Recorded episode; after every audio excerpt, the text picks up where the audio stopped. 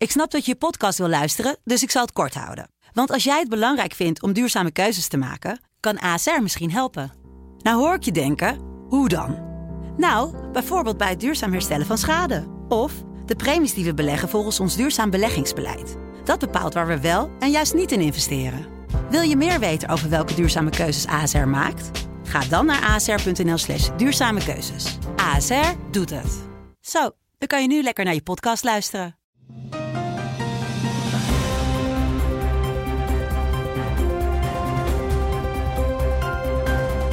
Dit is de Telegraaf podcast. Het land van Wierduk met Roel den Outer. Het is donderdag 4 februari. Volgende week moeten de scholen weer open. Alleen de vraag is hoe. Daar gaan we het over hebben met Wiert Duk. Goedemiddag Wiert. Ja Roel, hoi, goedemiddag. We gaan het verder uh, straks hebben over uh, Navalny. We gaan het hebben over uh, Sputnik, de injectie uit Rusland die ons allemaal moet gaan redden. Misschien als, uh, als hier de leveranties niet op tijd komen. En we gaan het uiteraard weer hebben over jouw rubriek in Nederland in de krant. Over uh, de trek naar het platteland en of we dat nou wel of niet moeten doen. Jij komt toch van het platteland ergens, Wiert? Nou, ik heb wel op het platteland gewoond in uh, verschillende provincies uh, in Nederland. Dus ik ken het wel. En uh, ik hou, hou, ook heel erg van het platteland en van de, de mentaliteit die je daar vaak aantreft. Dus um, ja, ik ben wel een beetje ervaringsdeskundig inderdaad. Ja, maar we beginnen in ieder geval nu met de opening van de scholen in, in ons hele land. Um, de achtste, dan is het zover. Dan moeten de deuren weer open. Maar we hadden vandaag in de ja. krant alweer uh, allemaal mensen die uh, tegenstribbelen. En uh, er is een hoop gedoe weer over die heropening van die scholen. We hadden op onze pagina 2 een commentaar van Jessie Burgers, onze onderwijsredacteur. Die hekelt de passieve houding van de onderwijswereld. Hoe sta jij erin? Ja, ik, ben, ik sta daar ook heel dubbel in. Ehm, kijk, ik heb, een, ik heb twee kinderen die volgen nog steeds onderwijs. Uh, uh, de oudste die studeert en de jongste zit nog op de basisschool. Ja. Dus wij hebben gewoon ook uh, als ouders meegemaakt hoe ontzettend ingewikkeld dit is. Um, dat het onderwijs stil ligt. Niet alleen levert dat um, leerachterstanden op, maar ook ontzettend veel frustratie. vooral bij de studenten natuurlijk. En mijn dochter die heeft altijd het voordeel dat zij uh, al studeerde, dus hele introductietijd en zo voor studenten, uh, het leren kennen van nieuwe mensen en het, het überhaupt leren kennen van uh, en begrijpen wat de studie eigenlijk van je vereist. Dat had zij al meegekregen, dus in die zin is het voor haar niet zo ramp. Maar zij vertelt ook over eerstejaarsstudenten die afhaken massaal, omdat ze geen aansluiting vinden, omdat ze geen introductietijd hebben kunnen meemaken, omdat ze nog bij hun ouders thuis zitten, of dat ze dus op um, kamers zijn wonen, gaan wonen in huizen waar dan af en toe weer zo'n quarantaine uh, moet worden ingevoerd, waardoor ze ook niet echt het studentenleven um, kunnen leven zoals het bedoeld is. En dat is verschrikkelijk. En het wordt heel erg onderschat, vind ik. Um, en dat, dat vind ik ook erg. Um, wat die jongeren. Wat van die jongeren al een jaar lang wordt verwacht. En bovendien ook wordt onderschat wat ze eigenlijk al uh, opbrengen voor de samenleving. Omdat die jongeren nu eenmaal uh, zelf weinig last hebben van dat virus worden zij geacht zich uh, te beheersen voor ons, mensen zoals ik, hè, en, nog ouder. En dat doen ze dan ook heel netjes. Hè. Ik vind echt dat ze het keurig doen, in, in de meeste gevallen. Uh, maar dan worden ze nog telkens um, ervan beschuldigd egoïstisch te zijn. En niet uh, te, willen denken aan de gemeenschap en zo. Dat vind ik erg onterecht. En voor die kinderen in de basisschoolleeftijd. Um, heb, heb ik gemerkt, um, voor een aantal kinderen dat dus in uh, zwakke uh, gezinnen zit, of slachtoffer zijn van huiselijk geweld, zijn die afgelopen maanden een soort, soort van hel geweest. Die hebben niet alleen enorme leerachterstanden opgelopen, maar ze zijn dus permanent ehm, onderhevig geweest aan die dreiging binnen die gezinnen. En het gaat er echt om grote aantallen. Dus voor hen zou ehm, de schoolopening een soort van lichte verlossing uh, kunnen betekenen. In ieder geval dat ze weer onder de radar komen van die leraren, van die scholen. En dat ze ook af en toe uit die, dat dreigende, die dreigende sfeer uh, bij hun thuis ja, Maar we lopen wel het risico dat dan de, de besmettingen weer op gaan lopen. Nou ja, dat is dus het probleem. Uh, voor mij, ik, ik heb vanochtend nog eens zitten lezen uh, om mij voor te bereiden op die podcast hoe groot nou precies het risico is um, van kinderen in de basisschoolleeftijd om elkaar en anderen eh, te besmetten. En Jaap van Dissel had het er bij de technische briefing vandaag ook nog over. En uh, wat dan zo verschrikkelijk ergerlijk is, is dat daar geen uh, consensus over bestaat. Er zijn ontzettend veel wetenschappelijke artikelen. Ik heb ook een aantal weer um, toegestuurd gekregen van mensen die daar veel beter in zitten dan ik. En die mij al maanden helpen bij uh, het begrijpen van deze crisis, uh, waar ik ze erg dankbaar voor ben. En die sturen mij dan gewoon geüpdate, goede, goed onderbouwde wetenschappelijke artikelen, waar dan uit blijkt dat uh, het, de, de uh, verspreiding onder jongeren en ook in de basisschoolleeftijd gewoon net zo groot is als in andere leeftijden. Maar dan weten we bijvoorbeeld weer niet dat die kleine lichamen, hoe de virusload daarin is. Hè? En die virusload is uiteindelijk wel belangrijk Um, in de mate van besmetting, althans voor zover ik dat allemaal begrijp. Um, maar het kan dus best zijn dat ons zoontje ook al besmet is geweest of uh, dat virus bij zich heeft gedragen en er overheen is gegroeid. Hè? Dat, dat weten we dus niet. En uh, wat ik wel weet, omdat ik daarin uh, bij mezelf moet nagaan, is uh, dat als die kinderen weer naar school gaan en je weet dat ze daar met, uh, hè, met al die kinderen samen, je ziet ze gewoon daar natuurlijk samen hè, op elkaar springen en doen en zo, en ook met die docenten en zo. Ja, dan weet je gewoon als ze terugkeren um, dat de kans op dat jij besmet gaat worden als ouder um, groter is. Heel ja. simpel. Want, en, en dat is gewoon een permanente bedreiging, maar dat risico moet, en dat is eigenlijk het oneerlijke in deze discussie. Dat is dat niet gezegd wordt, jongens, dat risico gaan we nemen. Als Wierduk, omdat hij besloten heeft ooit uh, als oudere man nog een kind in de basisschoolleeftijd te krijgen, uh, besmet raakt en daardoor uiteindelijk op die C terechtkomt, dan is het zijn verantwoordelijkheid ook voor een groot deel. Omdat we niet het individuele, hè, dan kom je op filosofisch terrein, het, individuele belang van Wierduk, die die keuzes heeft gemaakt ooit, uh, moeten kunnen afwegen tegen het algemeen belang van die kinderen die geen leerachter, nog meer leerachterstand uh, moeten oplopen. En waarvan er gewoon uh, enorme aantallen in Nederland uh, zijn. En dan ben ik wel bereid om die conclusie te aanvaarden. Maar wat mij opvalt is, als ik hier nog even op door mag gaan, is dat heel veel mensen, en dat kun je misschien ook niet van ze verlangen, maar niet tot dat soort abstracties kunnen komen. Ik heb um, gisteren, meen ik, ja, gisteren nog eens aan mijn volgers gevraagd. Hè. Onder die volgers van mij zitten heel wat uh, corona-critici. En ja, nou, heel veel mensen die uh, zeg maar het systeem niet vertrouwen. Ja, ik kan, ik kan er niks aan doen. Maar ja, die mensen volgen mij. En uh, ik, ik, ik, ik heet ze ook altijd welkom en zo. Maar ja, er zijn heel veel mensen onder mijn volgers die, laten we zeggen, niet erg gezagsgetrouw zijn. En niet precies geloven wat Jaap van Dissel en Mark Rutte en zo op die persconferentie vertellen. Dus ik heb hun, hun dus gevraagd, want zij zijn dan toch de kritische doelgroep. Um, waarom zou jij je kind nou niet laten testen? Uh, als dat bijdraagt aan meer zekerheid over de algemene, uh, het algemene gevaar van uh, wat die cohorte, leeft, wat die leeftijdscategorie dan zou kunnen verspreiden. Um, en uit de reacties valt mij dan op dat ze die mensen, hè, um, nou, bijvoorbeeld, ik zal een paar voorlezen als het goed is. Mm -hmm. dat, is wel, dat is wel zo aardig. Iemand schrijft bijvoorbeeld, ja, ik vind het gewoon niet nodig, al die maatregelen en hysterie. Ze lopen geen enkel risico. En ik beschouw mijzelf ook niet als risicovol. Um, iemand anders zegt, ziek thuisblijven is voldoende. De test doe je voor een ander. Maar ja, die ander is voor lockdowns en avondklokken. Dus die mag de pot op. Uh, iemand anders, omdat de ICT-systemen bij de GGD zo lek zijn als een mandje. Dus alle gegevens waar je kunt, kind, leuk voor de pedo's onder ons, zo op straat liggen. Ja, dan weet je wel waar dat vandaan komt.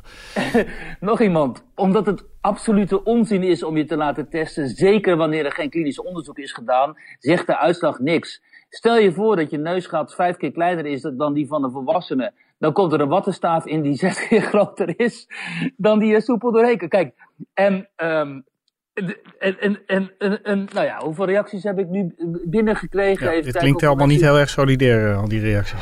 Honderden. En dan denk je, waar is, waar is nou precies jullie uh, uh, solidariteit? Want ja. het gaat niet om jou. Nee. Het gaat erom dat wij met z'n allen in beeld krijgen wie er besmet is, zodat we die mensen kunnen isoleren, ook kinderen kunnen isoleren eventueel, zodat de gemeenschap niet nog meer getroffen wordt door dat virus. Maar we zijn dus aan die vraag kennelijk bij deze mensen al lang voorbij. En nu citeer ik Marianne Zwageman, die misschien een wat minder complottheoretische uh, tijdlijn heeft op Twitter. En die schreef vanochtend, en dat ben ik volgens mij met haar eens. Um, zij kijkt ook naar die. Um, uh, we nemen dit rond het middaguur op. En Marianne Zwageman kijkt ook naar, die, uh, naar het Kamerdebat. Mm. En zij constateert daar dat de experts, de politici en de virologen en de deskundigen totaal losgezongen zijn geraakt van het sentiment dat zij aantreft onder de bevolking en bij mensen die zij spreekt. En dat, denk ik, ben ik wel met haar eens. Ik heb ook de indruk dat de mensen die ik spreek en ook mensen die wat minder radicaal erin staan, zo langzamerhand zoiets hebben van jongens, jullie kunnen mij nog meer vertellen. Ik weet wat ik zie, ik weet wat ik zie op straat, ik weet wat ik hoor in mijn familiekring. En ik ga niet meer meedoen aan jullie, uh, ik ga niet meer mee in jullie angst.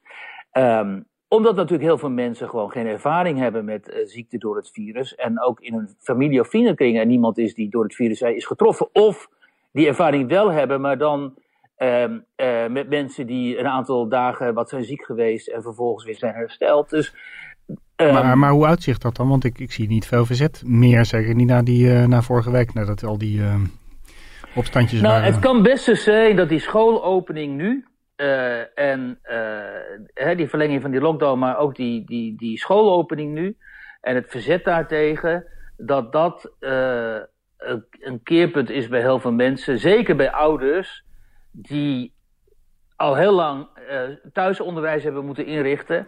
Uh, terwijl ze zelf een baan hebben en daar dus echt heel veel last van hebben ook. Mm. Uh, gewoon hun hele leven staat op zijn kop, zeg maar. En die gewoon willen dat die kinderen weer naar school gaan. En, um, en bereid zijn kennelijk om de risico's daarvan dan te accepteren. Dus het kan best, uh, best zo zijn dat Marjan Zwageman daar de vinger goed aan de pols heeft. En dat zal natuurlijk blijken volgende week. Hè, als er scholen, meer scholen zullen besluiten om toch niet mee te gaan, zoals in Brabant. En te ja. zeggen, ja, we gaan niet open. Het zijn er nog maar 30 ehm, tot nu toe. Ja, dat zijn, nou ja, dat zijn 30 die ja. ingaan tegen. tegen hè. Um, maar ja, we zullen het zien. Maar kijk, um, de, de experts, vind ik, en de politici ook. Van Dissel heeft vanochtend weer gezegd dat dan Nederlandse kinderen onder de 12 uh, niet zo besmettelijk zouden zijn. Um, dus dat valt allemaal wel mee. Dus ja. kinderen in die jongste leeftijdsgroep. Maar dat is helemaal niet zo. Dat, al die artikelen die, die, die bewijzen erop dat die kinderen in die leeftijdsgroep wel degelijk besmettelijk kunnen zijn. En wat ze nou moeten doen als laatste dan, is zeggen, jongens, ja. Helaas, um, die kinderen zijn ook besmettelijk, kunnen anderen aansteken. We gaan alles doen om dat te voorkomen, maar we kunnen niks garanderen. Het is of dit, of je, je houdt ze thuis en dan, uh, hè, dan, hebben, dan is de kans dat het virus zich verspreidt misschien kleiner. Maar dan staat jullie leven op zijn kop. Dus weet je wat? Wij maken deze politieke keuze met alle risico's van dien. Maar dat doen ze niet. En juist doordat ze dat niet doen, en wat dus totaal gebrek aan leiderschap is en gebrek aan moed, doordat ze dat niet doen, ontstaan al die theorieën zoals in mijn tijdlijn. Omdat, omdat het verhaal wat ze brengen zo ontstellend vaag is en vol zit met tegenstrijdigheden die iedereen doorziet, eh, die kan doorzien, die een beetje slim is en een beetje luistert. Uh, dus waar helderheid is gevraagd, overheerst vaagheid al bijna een jaar. En dat is de grootste, grootste ellende van deze hele geschiedenis, dat die communicatie zo waardeloos is. En dan helpt het natuurlijk ook niet dat er de verkiezingen aanstaande zijn, dus... Nee, dan gaan we dus politiek maken met, uh, met het virus. Hè. Dan gaat uh, Hugo de Jonge, zodra er een succesje is, gaat hij weer ergens op een foto staan. Om te laten zien dat hij toch wel een krachtdadige minister is. En dat hij toch wel, hè, dat mensen toch wel vertrouwen in hem en in zijn partij moeten hebben en zo. En ja, zo slepen we ons uh, voort door deze crisis. Um, jij, gaat er, jij gaat maandag je zoontje naar school brengen. Ja, ja zeker. Ja, afgelopen maand is hij sowieso, maanden, ja. is hij sowieso al uh, met enige regelmaat naar de opvang geweest. Omdat wij beide vitaal beroepen hebben, ja. zoals het heet.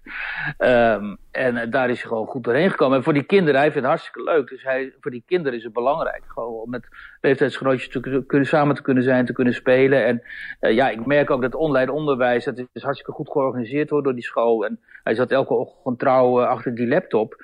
Maar achter de laptop ja. is het toch heel anders dan, uh, dan op school. Maar voor tieners en studenten is het natuurlijk veel zwaarder. Die zijn natuurlijk gewend om erop uit te trekken. Het is voor hun natuurlijk een verschrikking. Die, die, die verliezen gewoon een jaar of misschien wel langer van een leven dat hartstikke leuk had moeten zijn. Als jij begint te studeren, alles is nieuw, je gaat de wereld in. Je wordt misschien lid van een vereniging, je leert nieuwe mensen kennen, je krijgt eigen disputen, zo weet ik veel wat allemaal. En dat gaat allemaal niet door. Ja, ik kan me heel goed voorstellen dat dat... dat eh, en, en, en er komen mensen aan, ja, je moet niet zeuren, want wij hebben de oorlog meegemaakt. Ja, de. Eh, eh, we herdenken die oorlog ook nog 70, 75 jaar later. En dat is niet voor niks, weet je wel. Mijn vader zat ondergedoken in de oorlog. Die was zat in de studentenleeftijd toen. Uh, en, maar die zat onder de grond. Ja. En, uh, en, en, die is dus veel later gaan studeren uiteindelijk dan had gekund. Die is na de oorlog gaan studeren. En toen was hij al in de twintig. Um, dus dat zijn allemaal enorme gevolgen van die oorlog. Maar, ja, maar die, vergelijkingen gaan natuurlijk altijd helemaal manken. Dat is natuurlijk, de, je hoort die vergelijkingen elke keer en denk je, ja... Ja, die slaan echt helemaal nergens op. Maar ook vergelijkingen met, uh, ja, wij hadden het zo zwaar in de jaren tachtig. Nou, toen was ik in de twintig in de jaren tachtig. dat was inderdaad een, een, enorme lastige, moeilijke tijd met die werkloosheid en die doem en zo. Ja, maar niet te vergelijken met ten eerste is het toch nog redelijk goed gekomen met ons. Eh, ja, met mij ook. Want ik kom uit dezelfde generatie uh, inderdaad. Ja, en, uh, maar dat weet je toch ook toch niet te vergelijken met een jaar, met zo'n jaar. Nee, nee, dit is echt, nee, dit is echt helemaal nergens mee te vergelijken. Maar laten we hier zo snel mogelijk uitkomen door lekker te gaan, gaan vaccineren. Heb jij trouwens al een oproep gekregen? Nee, wat, wat mij uh, heel erg teleurstelt. en uh, jij wel? Nou, ik ga zondag uh, met mijn moeder, die is 88, okay. ga ik naar het ADO-stadion. Daar wordt ze gevaccineerd. En mijn vriendin die gaat zelf vaccins zetten, die is verpleegkundige. Dus oh, goed. Die, ja. die doet dan ook nog, ook nog wat goeds. We hebben het nu over de vaccins. Uh, uit Rusland uh, kwam uh, afgelopen dagen het nieuws dat dat Sputnik-vaccin uit Rusland, dat is ja. ontzettend effectief. En dat, dat, doet wel even ouwe in deze westerse wereld, hè? Ja, kijk, ik heb lang in Rusland gewoond en ik ben in zekere zin Ruslandkundige, want ik ben erop afgestudeerd, ook op de Russische geschiedenis en ik, ik ken die samenleving goed. En dan weet je ook, als je een beetje wat van Rusland weet, dat de Sovjet Rusland en de Sovjet-Unie natuurlijk enorme wetenschappelijke successen kennen. Um, ze kennen ook hele rare wetenschappers, hè? Ehm, een beetje type die, die, die oude uit uh, Back to the Future en zo. Dat is ook wel erg grappig. Uh, en ze hebben ook volstrekt bedenkelijke wetenschappelijke theorieën ooit uh, um, politiek omarmd, waardoor echt enorme blunders zijn gemaakt. Maar de hele rakettechnologie en ook een deel van de atoomtechnologie en zo, en kennis. Ja, dat komt natuurlijk allemaal uit, uh, uit Rusland en de Sovjet-Unie. En, en, toen dus de Russen aankondigden dat, dat, dat zij een vaccin hadden, of gingen hebben, ver, verbaasde mij dat dus geen zins. Dat had ik wel verwacht. Alleen in het Westen, omdat het Westen zo volstrekt, laten we zeggen, gebrainwashed is over Rusland tegenwoordig, hè, als een land waar alleen maar barbaren en dictators zouden wonen. Uh, en, en een soort schaapachtige bevolking. Uh, in het Westen was het wantrouwen, de sceptisch en ook wel de hilariteit over die aankondiging uh, enorm. Want ja, dat zouden die Russen natuurlijk niet kunnen. En als ze al een vaccin zouden hebben, dan zou het volstrekt onbetrouwbaar ja. zijn. En dan zou er niks mee te maken moeten willen hebben. Wie het vroeger vluchtte, heel veel van die de topwetenschappers uit Rusland, die zijn heel vaak naar het Westen overgelopen. Maar kennelijk hebben ze nog wel genoeg mensen over om echt op een hoog pijl door te blijven gaan. Hè? Dat verbaast mij wel een beetje eigenlijk. Nou, dat het onderwijs daar is gewoon echt op heel hoog niveau. En um, er zijn inderdaad in die Sovjet-tijd wel uh, mensen gevlucht. Hè? En iemand als Sakharov, die is, onder, die is zelfs in ballingschap gestuurd en gearresteerd en, en dergelijke. Dus die werden verschrikkelijk behandeld als je de dissidenten. Maar daaronder zat natuurlijk een laag van uh, mensen die uh, net zo briljant waren, of, uh, maar zich niet met politiek bezighielden. En gewoon konden voortwerken, ook wel in dienst van de staat. En kijk, Rusland is nu natuurlijk niet meer, er is geen totalitaire staat meer. Dus um, er zijn allerlei instituten daar waar mensen gewoon in grote vrijheid wetenschappelijk werk kunnen doen. Hè. Je hebt daar in dat in Siberië heb je bijvoorbeeld, het, bij Novosibirsk heb je dat Akadem Garadok, dat, dat letterlijk betekent dat academisch stadje. En dat is dan een soort enclave van wetenschappers. Uh, ja, dat is echt waanzinnig als je daar komt. De soort 19e eeuw bij die mensen thuis. Allemaal, hè, die hebben allemaal huizen, van die oude huizen vol boeken. En daar, leeft, daar heerst toch echt die hele um, uh, zeg maar ouderwetse sfeer. Die mensen leven voor de wetenschap. Zijn vaak wetenschappers die met elkaar zijn getrouwd. Die kinderen worden ook weer wetenschapper en zo. En dat gaat allemaal puur gewoon om, om zuivere, het bedrijf van zuivere wetenschap. Het heeft niks met ideologie of politiek te maken. En vanuit die sfeer kan dan ook zo'n vaccin komen. Als dan de politiek zegt, oké, we hebben nu zo'n vaccin nodig, dan gaan die mensen gewoon keihard aan het werk en dan komt er uiteindelijk zo'n uh, vaccin op de markt. Kijk, je vergeet ook niet, de, half Silicon Valley zit ook vol met mensen, Russen, hè, die, die uh, zijn opgeleid op Russische instituten, omdat die zo ontzettend goed zijn en zoveel van hun kinderen eisen. Dat is net zoals met Chinese kinderen. China is ook een dictatuur, maar als je de, de muzikanten, pianisten en zo deze tijd komen voor een groot deel uit China omdat ze zo gedrild worden. De, de, wetenschap die mag dan daar wel op een hoog niveau staan, maar de gemiddelde Rus merkt daar nog niet zo heel veel van, heb ik het idee. Nou, ja. Want het blijft toch wel een soort van kwakkelend land, economisch. Uh... Ja, maar goed, dat komt natuurlijk ook. Hè. Rusland is voor een heel groot deel afhankelijk van uh, grondstoffen. Het is een heel corrupt land. De politieke kasten hè, is natuurlijk een verschrikking. Uh, die denken helemaal niet aan de, aan de gewone burger. Dus die hele ordening van dat land deugt niet. En die hele fixatie op die natuurlijke hulpstoffen en zo, dat deugt ook niet. Dus maar ja, 70, 80 jaar uh, communisme heeft dat land natuurlijk verwoest voor een heel groot deel in allerlei opzichten. Hè? Ook psychisch en, en, en, en uh, moreel. En uh, dat daarbinnen dan toch nog die enclaves van zuivere wetenschap bestaan. Dat is juist zo bijzonder. Ik heb, ja, ik zal het nu maar vertellen. Een vriendin van mij, of vrienden van mij, uh, toen ik in Rusland woonde, die waren, dat waren de kinderen van uh, de wetenschappers die aan de Russische atoombom, onder Stalin aan de Russische atoombom hadden gewerkt. Um, Gariton en nog een aantal van die mensen, hoog aangeschreven wetenschappers, ook in het Westen. En uh, ja, die leefden een volstrekt geprivilegeerd Sovjetbestaan. Die, die hadden um, in dat dorpje Zhukovka buiten Moskou hadden ze van die hele grote dacha's, van die hele grote huizen. Die hadden die wetenschappers cadeau gekregen van Stalin. En Um, die kinderen zijn uiteindelijk allemaal uitgezwermd over de wereld. Dus die zijn in Amerika gaan studeren of in, in Frankrijk gaan wonen. En, dus het was een Sovjet-elite, zeg maar. En het interessante is dat in dat Yukovka uiteindelijk die huizen uh, ook werden gehuurd of gekocht door rijke buitenlanders. Bijvoorbeeld Dirk Sauer, die altijd zoveel kritiek heeft op Poetin en op het Kremlin en zo. Ja, die woonde daar ook.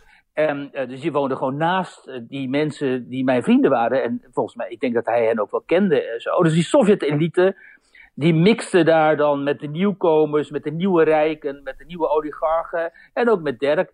En um, ik zag ook Dirk Sauer um, het, uh, Sputnik 5-vaccin uh, toegediend uh, krijgen. Hij postte op Twitter dat hij uh, dat vaccin had genomen.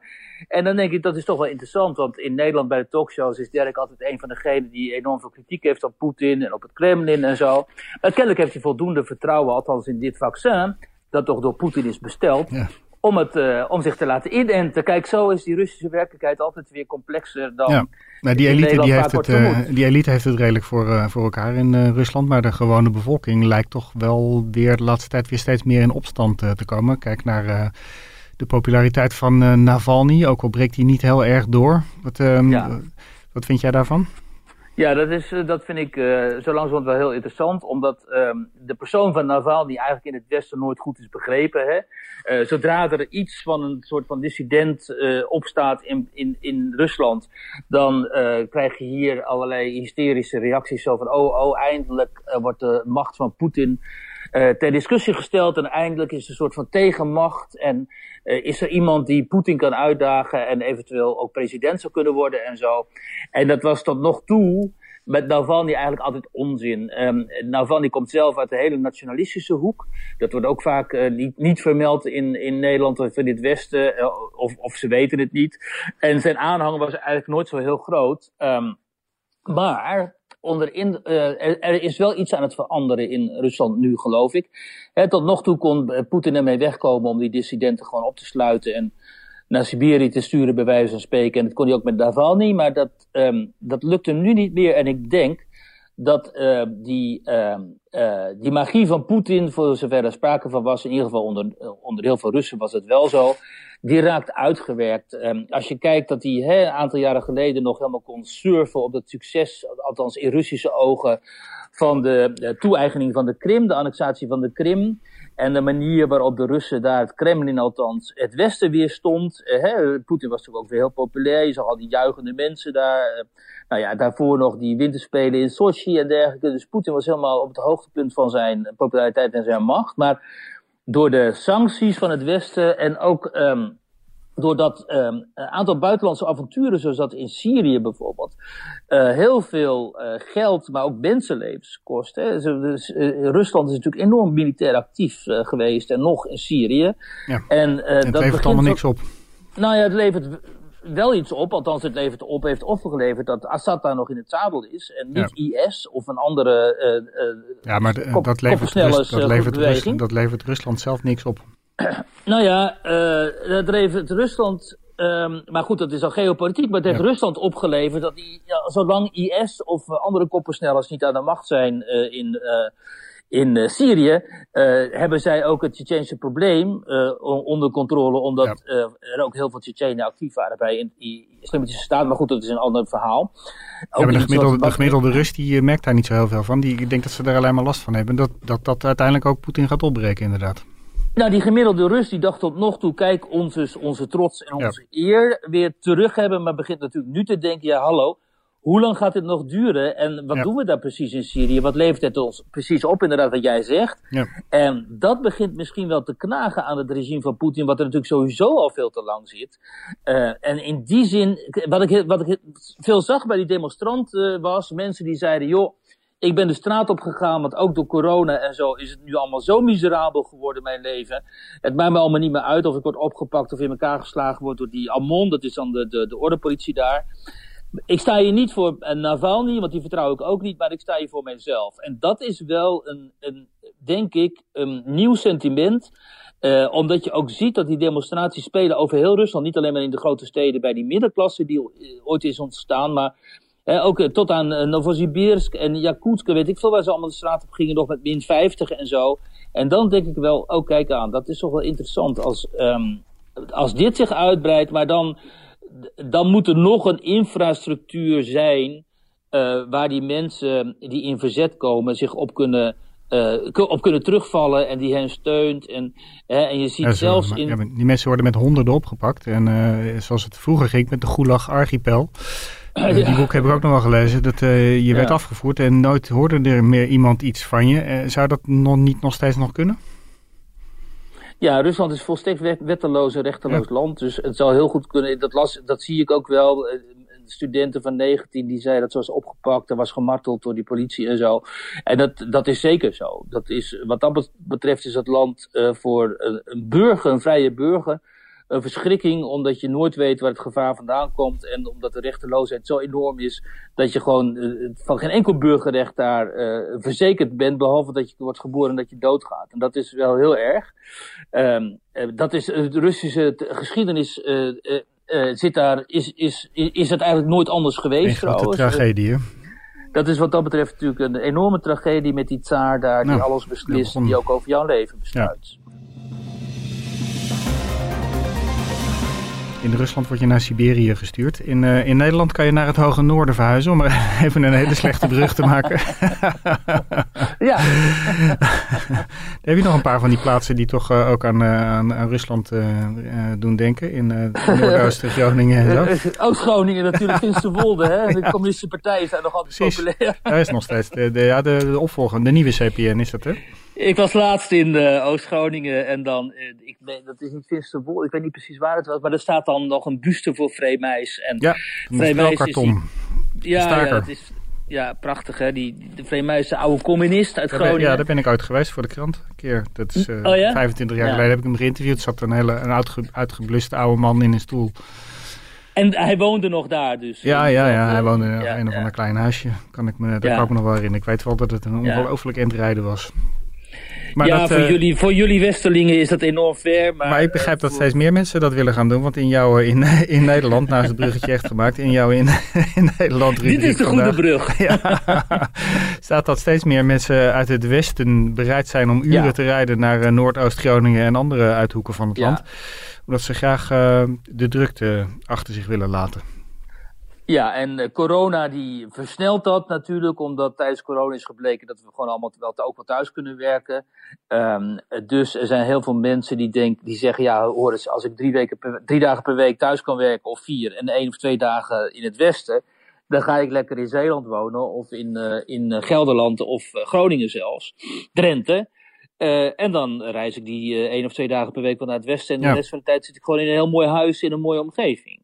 Um, nu is het niet zo trouwens, want toen ik me daarmee bezig ging houden met dit onderwerp, dacht ik inderdaad dat er een soort van stroom op gang was gekomen van mensen die al die mooie goedkope huizen opkopen in Drenthe en Friesland en zo.